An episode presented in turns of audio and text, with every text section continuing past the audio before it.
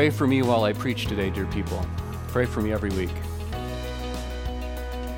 Today we're making a turn, a little bit of, a turn in this series that we're calling In the Garden. Up till now, we've really been doing some, uh, you could describe it in any number of ways. That to use the gardening metaphor, we've been pulling weeds. Uh, we've been cutting off branches, we've been pruning. Uh, to use construction metaphors, we've been tearing down walls, we've been blowing them up. Uh, to use war metaphors, we've been destroying sin and knocking down idols in our hearts. Uh, today, we're, we're never going to leave quite leave that behind because there always will be a need in our lives as long as we live in this world of sin, as long as sin still lives in us. Uh, we will always have the need to, to weed and demolition work and destroy the sin that lives in us by the Spirit's power. But today, we're making a turn. And, and the turn is simply this that, that God, I pray, will begin to rebuild you uh, to rebuild a fortress around your heart, to rebuild a fortress around you, to build up a faith, to, to use the gardening metaphors to plant something in you, to use construction metaphors to build something in you, for you, around you, to, to use war metaphors to be your conqueror. And I know that may seem to be a strange thing when I've titled this sermon Smashing Jars. And I hope to explain this during the sermon. In fact, if we get to the end of it and you're still confused, how this is a good thing. But let me simply lay this out for you now as we begin. Your God is a God who smashes jars. Your God is a God who comes in the kitchen and takes that jar and smashes it down. You're like, whoa, how's that good? That seems kind of scary to me. Trust me, I'll try to explain it. But now I want to read to you from Jeremiah chapter 18 and 19. Remember, Jeremiah 18 is the potter's house where God is molding clay. Jeremiah is preaching a message. I'll explain this more as we go along. Jeremiah is preaching to them, and this is the response that Jeremiah receives, then how Jeremiah responds, and then how God responds. 18 and 19 selected verses. Please listen. So at the end of Jeremiah's sermon, they said, Come, Let's make plans against Jeremiah. For the teaching of the law by the priest will not cease, nor will the counsel from the wise, nor the word from the prophets. Come, let's attack him with our tongues and pay no attention to anything he says.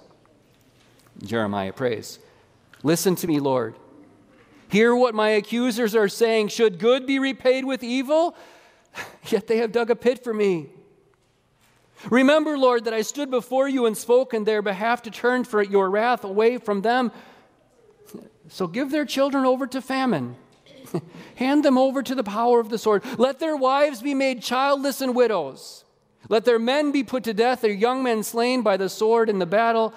Let a cry be heard from their houses when you suddenly bring invaders against them. For they have dug a pit to capture me and have hidden snares for my feet.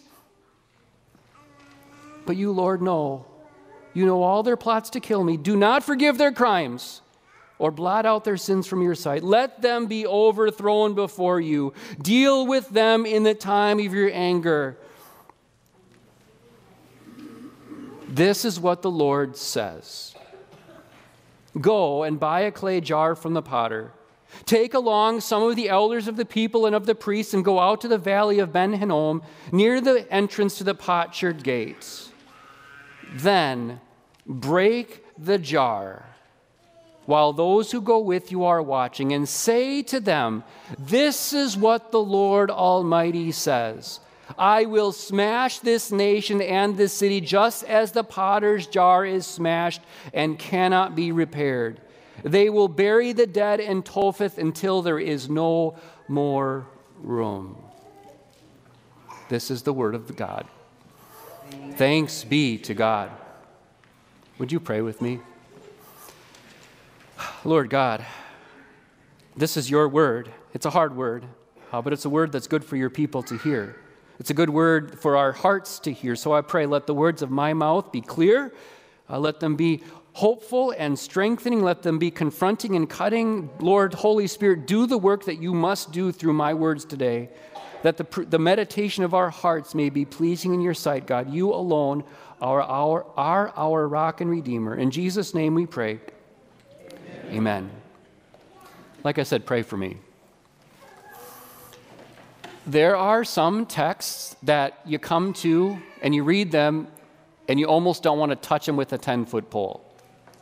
There are some texts that come up in the course of preaching that I think to myself, you know, there's something here that we really need to talk about, that we really need to unpack. But, but maybe that's one of those things that we should talk about one on one. Maybe it's one of those things that we need to talk about in a Bible study. It's one of those things that when you're talking to a large group of people, you're afraid that what you're, you're there's no there's no give and take, right? There's a little bit of give and take, but there's not really give and take. And so a concern sometimes is I hope they hear what I'm saying in the right way. That's why I say pray for me.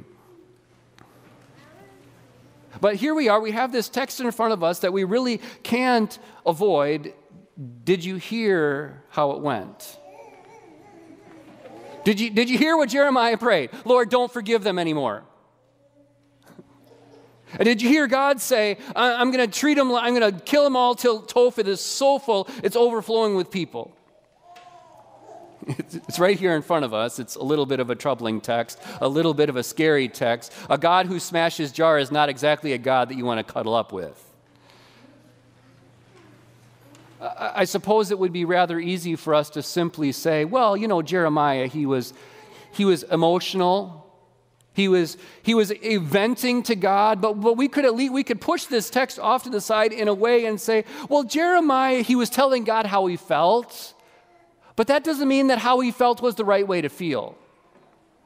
And commentators do that kind of thing with Jeremiah's prayer here. They, they try to push it off to the side. One, one commentator, his name is Philip, Philip Ryken, and he says that Jeremiah went beyond looking for vindication, like God would make it right, and he's praying for vengeance here.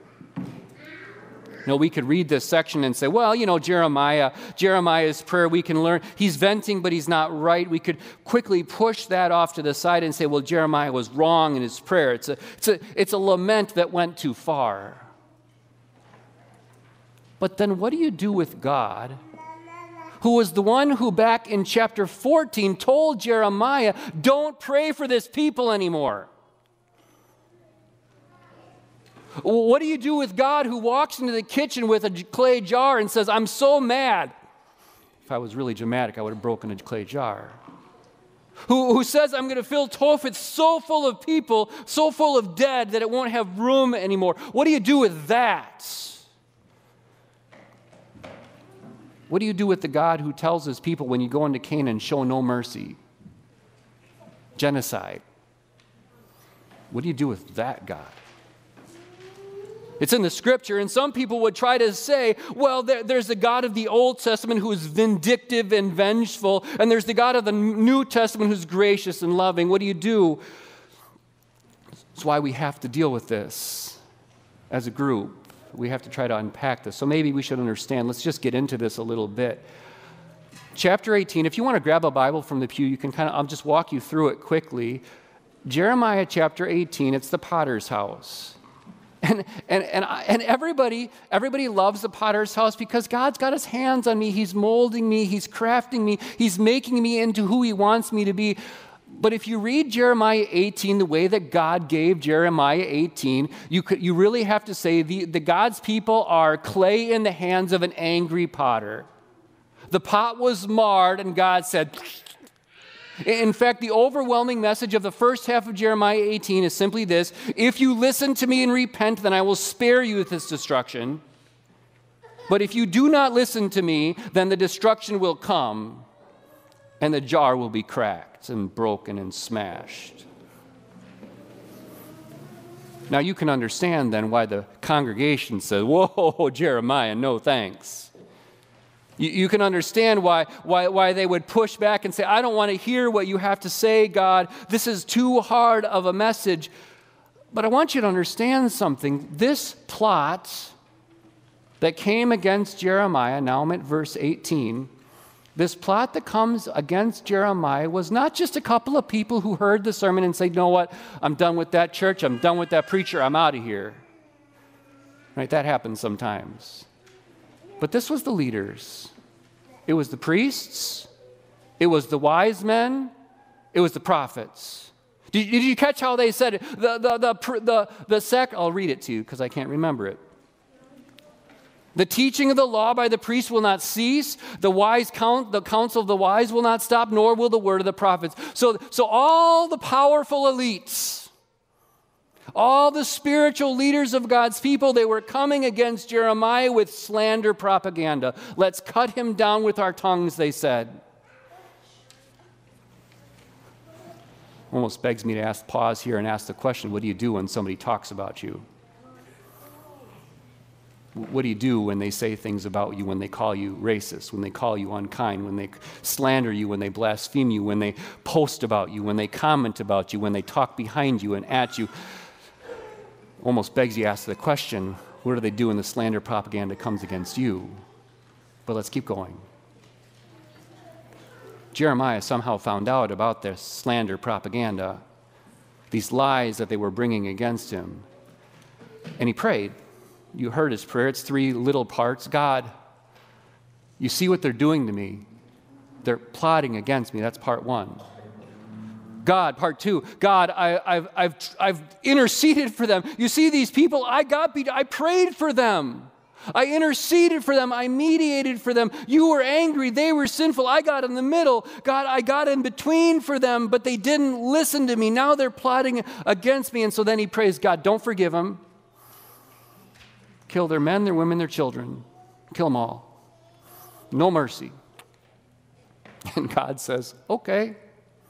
If you follow the context right into chapter 19, God, he, he gives Jeremiah this message with a potter's jar. He says, Jeremiah, take that clay pot, take it into their presence, and smash it in their presence, and say to them, just like this clay jar, so will you be. What do you do with that?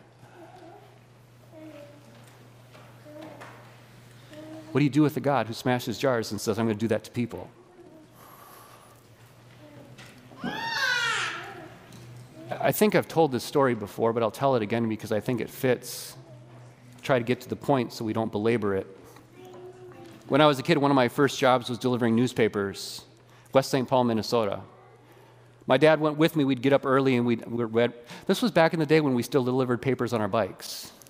We'd ride and we'd deliver. I'd be on, I'd be on my bike, my dad would be on his feet. And we were up early. We'd go pick up the papers, we'd deliver the papers. And, and one morning, eh, I was riding my bike, and a, and a drunk man clotheslined me. My dad said, Keep going. My dad doesn't have a violent bone in his body. But I'll tell you this that day, I knew that my dad had my back because he was not going to let that drunk man hurt me.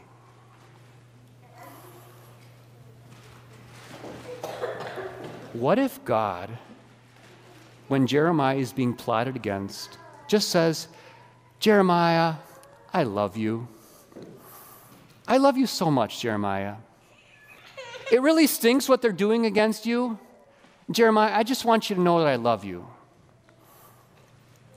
And what if God also said to the slanderers, the prophets, the priests, the wise, what if He also said to them, and you know what, I love you too? I know you're treating my prophet like dirt, but I love you. I love you so much. I just love you. What if God, when the prophet, the priest, and the wise men clotheslined his prophet, did nothing and just said, You know what? I love you.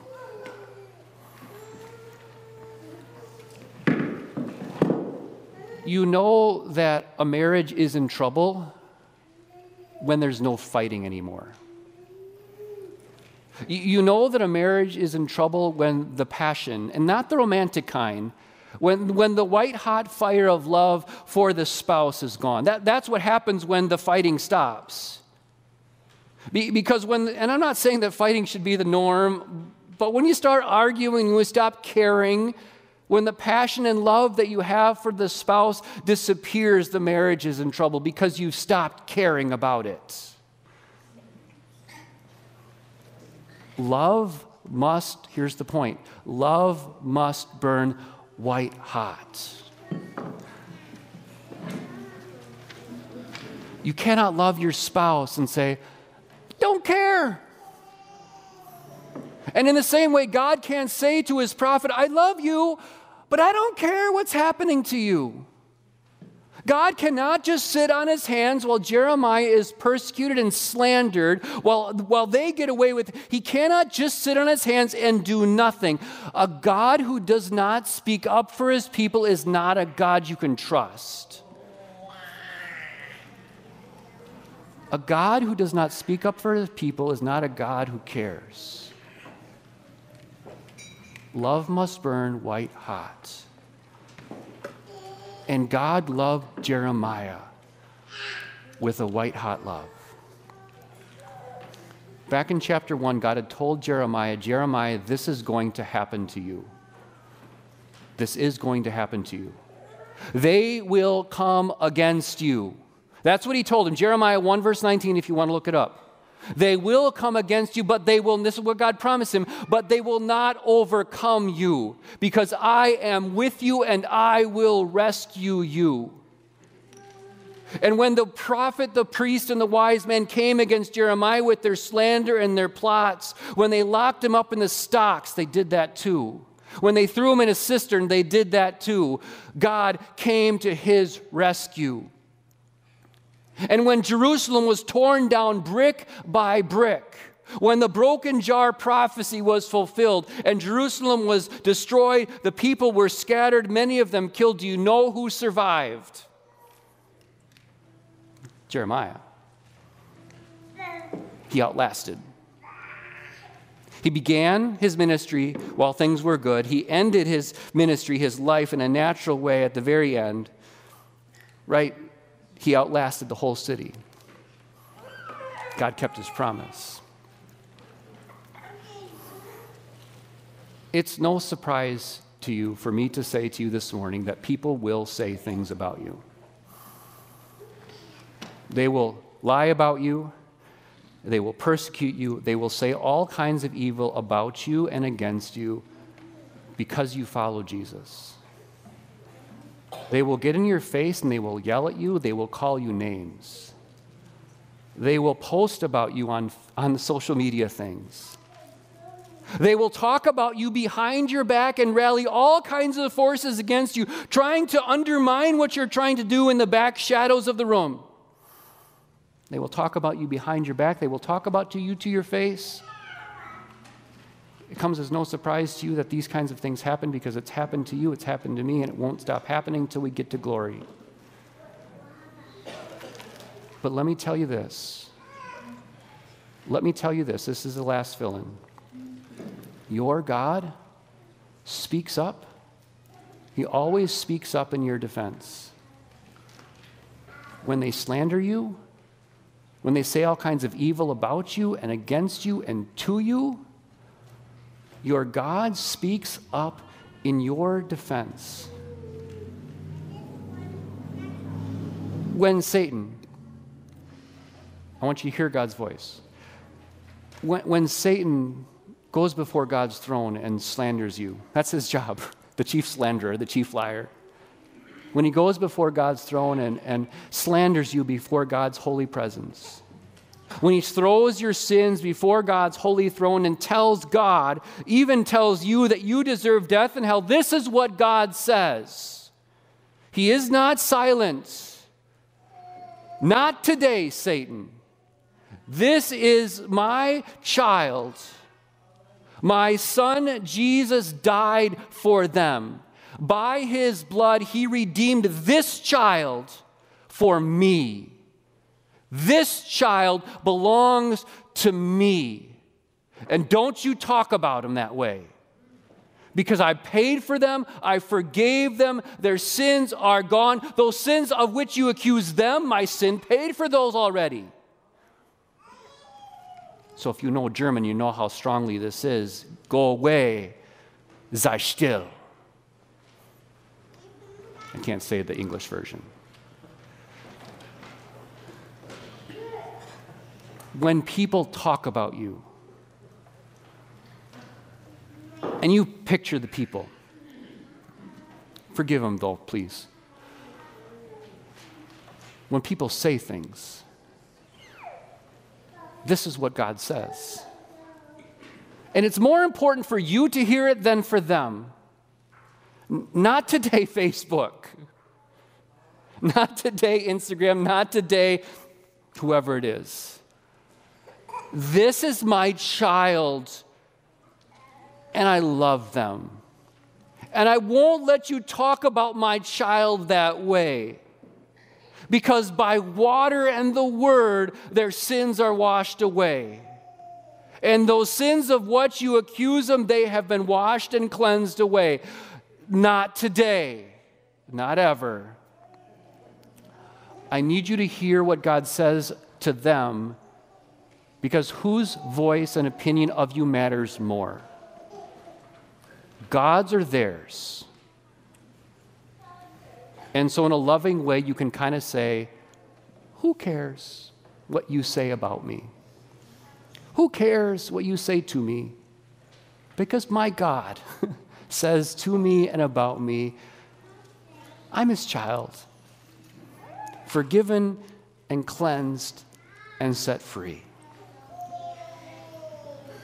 There's one more person we have to talk to, and it's your own heart. You know, all kinds of people talk about you and to you, but nobody talks to you more than you do. And your heart will remind you of the things that you've done wrong. See, see, sometimes when people accuse us of things, we've actually done it, and they're actually right, and we know it. And, and then we go into our quiet places, and even if they don't say something to us, our hearts say something to us, our hearts condemn us. And I need you to hear what God says to your heart. I want you to notice the subject change. Before we've been saying this is, I want you to hear this for yourself. You are. This is what God says to you and to your heart. You are my child.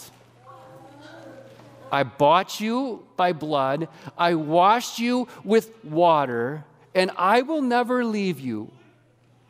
There is nothing of which hell or Satan or people can accuse you that I have not already paid for on the cross. It's all been forgiven and forgotten, thrown into the depths of my, the sea of my son's blood. You are mine, and I will never leave you or forsake you. And whoever stands against you, they stand against me. Still your heart, dear child of God by the voice of your Father. Because your God is a God who smashes jars. I want to give you one more image. Back to the Exodus. To see your God the way that Jeremiah pictures him, the way that God is. When God's people were in slavery,